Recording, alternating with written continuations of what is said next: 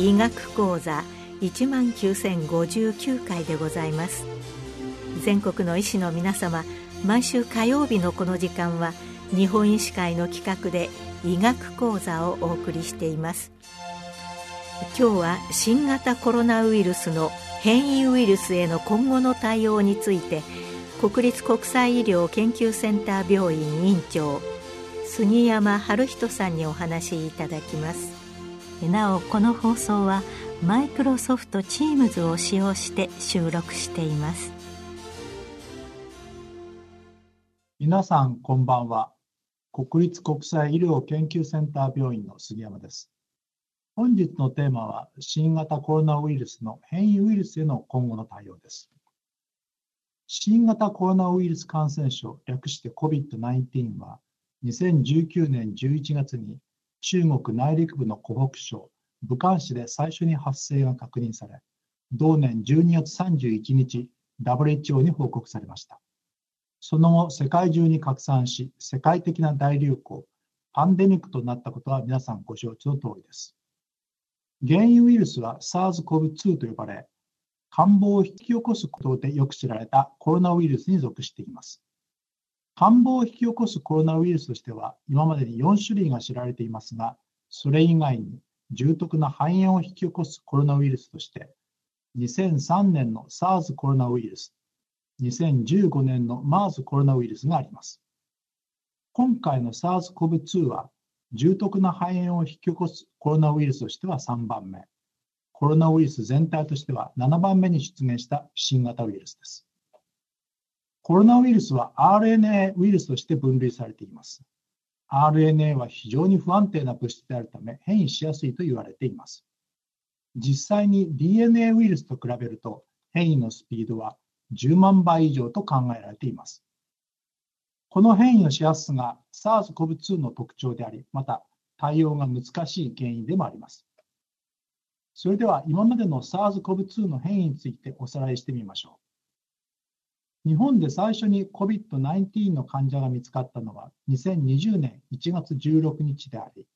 武漢への渡航歴がある男性でした。この患者の原因株は当然のことですが、武漢株でした。2020年2月のダイヤモンド・プリンセス号での集団感染の際に検出されたのも武漢株ですが、幸いにも国内では流行しませんでした。一方、2020年3月中旬にヨーロッパから流入したと考えられる欧州株による流行が国内で始まり、いわゆる第1波が始まりました。欧州では特にイタリア、フランス、イギリスなどで猛威を振るい、重症患者が続出して ICU は満床になり、医療崩壊に近い状態が起きました。日本でも欧州帰りの渡航者を中心とした流行が見られ、重篤な肺炎症例が数多く入院してきました。私の病院でも ICU の病床すべてをコロナ対応に切り替える対策を迫られました。この第1波が沈静化した6月から第2波、10月から第3波の流行が起きています。これらの流行はいずれも欧州株由来と考えられ、この変異は国内で起こったと考えられています。2021年に入り、感染力がさらに増したアルファ株、通称英国型が国内でも見られ、4月以降第4波が起こっています。7月以降になると最初にインドで報告されたデルタ株の流行が始まり第5波となりました。個人的な感想を言わせていただければこの第5波の流行が最も激烈でした。2021年2月に HCU をコロナ対応用に改修していましたがそこに設けた8床全部が重症患者で埋まり一時期は NPPV も含めて人工呼吸器をつけた患者さんが18名に達した日もありました。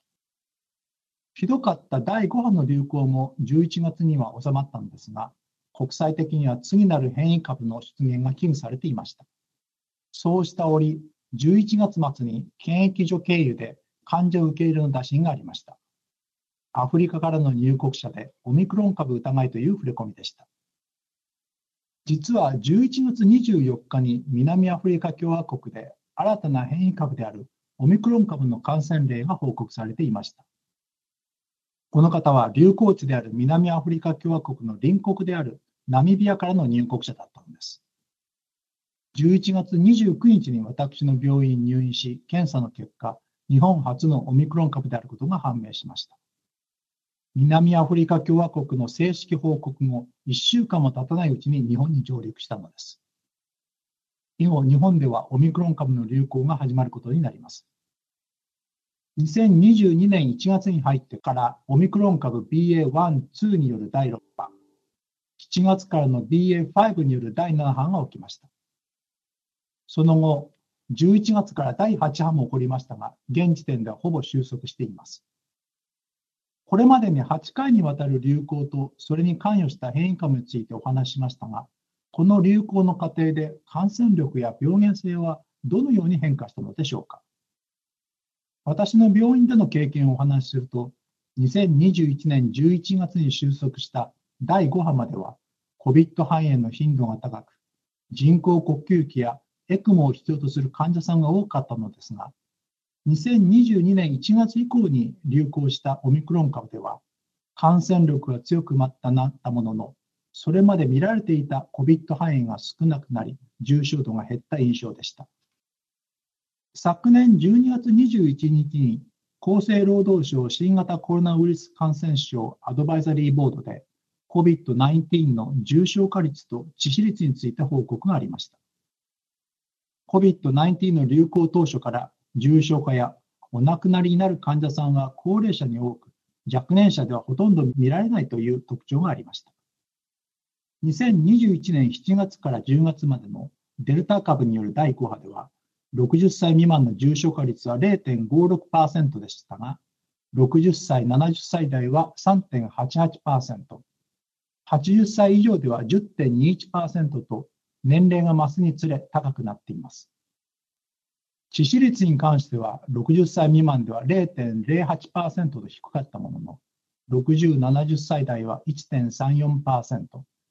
80歳以上は7.92%と高齢になるほど重症化し、致死率が高くなっています。一方、2022年1月からのオミクロン株による第6波以降は、重症化率、致死率ともに大幅に減少しています。例えば、2022年7月の第7波では、60歳未満の重症化率はわずか0.01%でしたが、60歳、70歳代は0.26%、80歳以上でも1.86%と著名に低下しています。致死率に関しても同様で、60歳未満ではなんと0%、60歳、70歳では0.18%、80歳以上でも1.69%と低くなっています。ちなみに過去の季節性インフルエンザのデータも引用されていますが、それによると80歳以上の重症化率は2.17%、致死率は1.73%とされており、この値は第7波のオミクロン株のデータと比べてほとんど差はありません。ほぼ季節性インフルエンザと同じレベルの感染症になった印象です。すなわち、オミクロン株以前と以後では様相がまるで違っているのです。確かにオミクロン株は以前と比べて感染力こそ強まったかもしれませんが、病原性という点においては弱毒化しているようです。世界を見渡してみると、ゼロコロナを堅持していた中国が2022年12月に突如、ゼロコロナ政策を緩和し、WHO の推計によれば、その後の3ヶ月間で少なくとも9000万人が感染したと報告しています。2022年から2023年にかけて北半球の冬の間に東アジアを中心に COVID-19 の感染者が大きく増加しましたが、3月末までにこの地域での流行は収束しています。欧米諸国でも冬の流行が心配されましたが、あまり大きな被害は出なかったようです。世界全体としても2023年3月になり新規感染者数は減少傾向にあり WHO も緊急事態宣言解除の検討を始めています。これは世界的に感染による自然免疫の獲得とワクチン接種による免疫獲得が進んだ結果と言えるでしょう。現在の変異株に関して言えば、オミクロン BA.5 の派生型である BQ.1 や BA.2 系統の XBB.1.5 が注目されており、東京でも BA.5 に加わってこれらの変異株が増えてきているようです。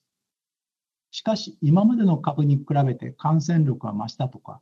重症化率が増えたとの報告はありません。今後、それらの変異株の動向に注目する必要はありますが、感染者が急増するシナリオは考えにくいと思います。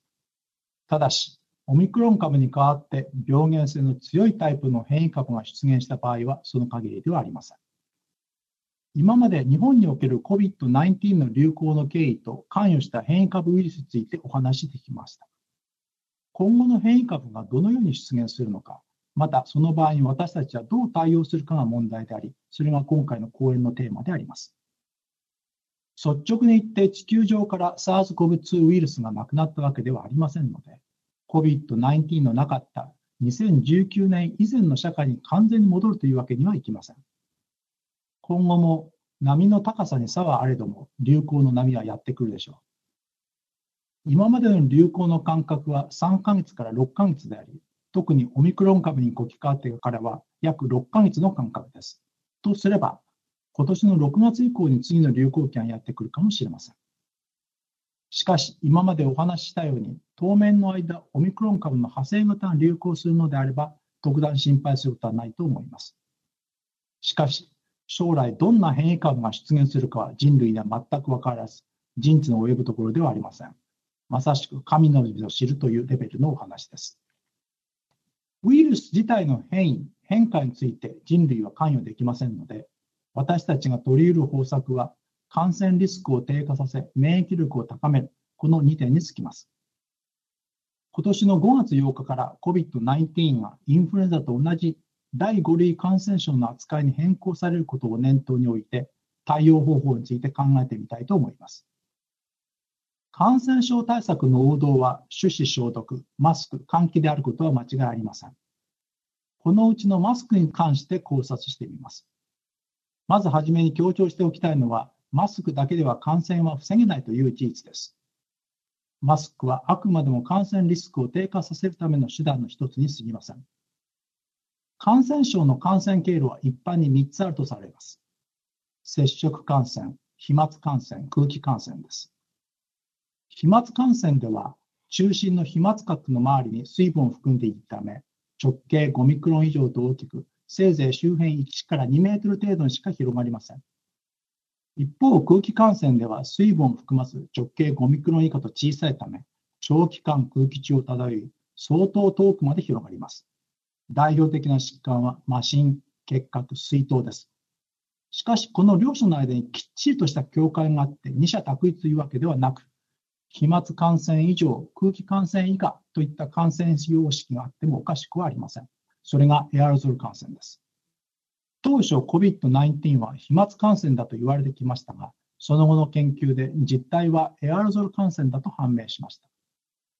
咳で吐き出された飛沫中にウイルスが存在しますが、その後、徐々に水分が蒸発していき、小さな飛沫や飛沫活の状態になって長い間空気中に浮遊し、それを吸入することによって感染が成立するのです。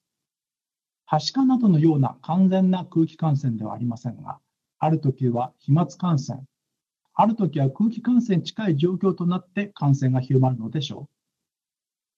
マスクをしていても感染が起こることから、マスクは不要だといった議論もありました。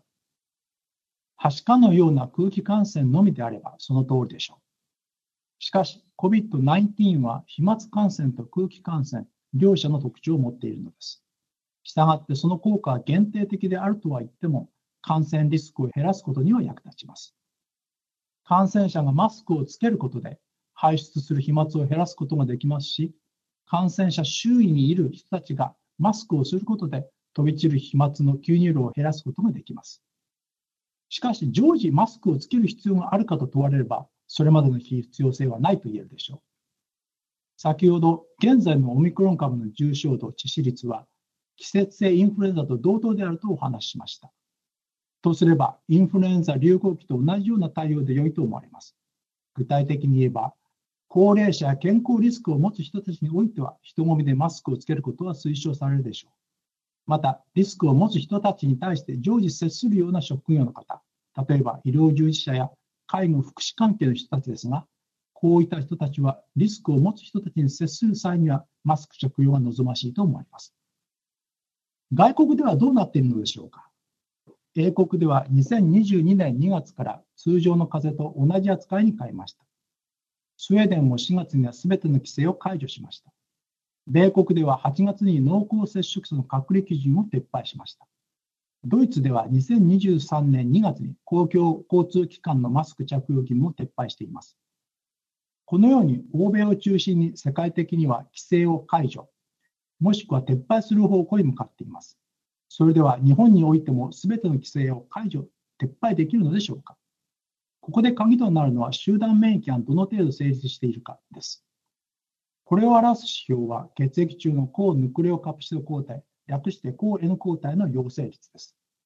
日本では日赤が献血検体を用いて抗 N 抗体の陽性率を刑事的に調べています。2022年11月と2023年2月を比較してみると、20歳代の陽性率は35.7から51.6%へと、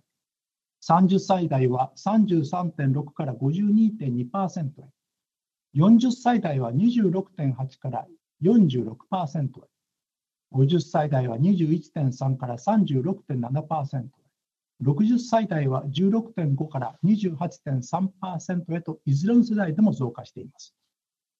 70歳代以上は献血の対象ではないためデータはありませんが、今でも相当低い値だと考えられます。一方、英国では2022年9月から11月のデータにおいて20歳では88.9%、30歳では86.5%、40歳代で85.4%、50歳代で80.8%、60歳代で73.8%非常に高い陽性率を示しています。これほど高い免疫を持っているのであれば、規制を全く撤廃しても問題ないと思われます。かたや日本では若い世代でもたかだか半分の陽性であり、高齢者に至っては陽性者が3割にも満たないであろうと考えられます。このような状況で英国と同じように規制を完全撤廃することはやはり危険だと言わざるを得ません。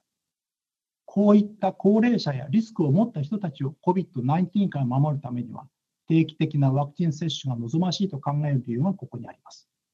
WHO も高齢者や妊婦、糖尿病などの基礎疾患を持つ人や医療従事者は半年から1年ごとにワクチンの追加接種を受けることを推奨しています。一方、健康な一般成人については定期的な追加接種の推奨はしていません。高齢者や基礎疾患などを持つハイリスクの方、およびこういった人たちと日常的に接する人たちは、今しばらくはマスクの着用とワクチンの追加接種を受けることが必要だと考えます。今日は新型コロナウイルスの変異ウイルスへの今後の対応について国立国際医療研究センター病院院長杉山春人さんにお話しいただきました。なお、この放送はマイクロソフト Teams を使用して収録いたしました。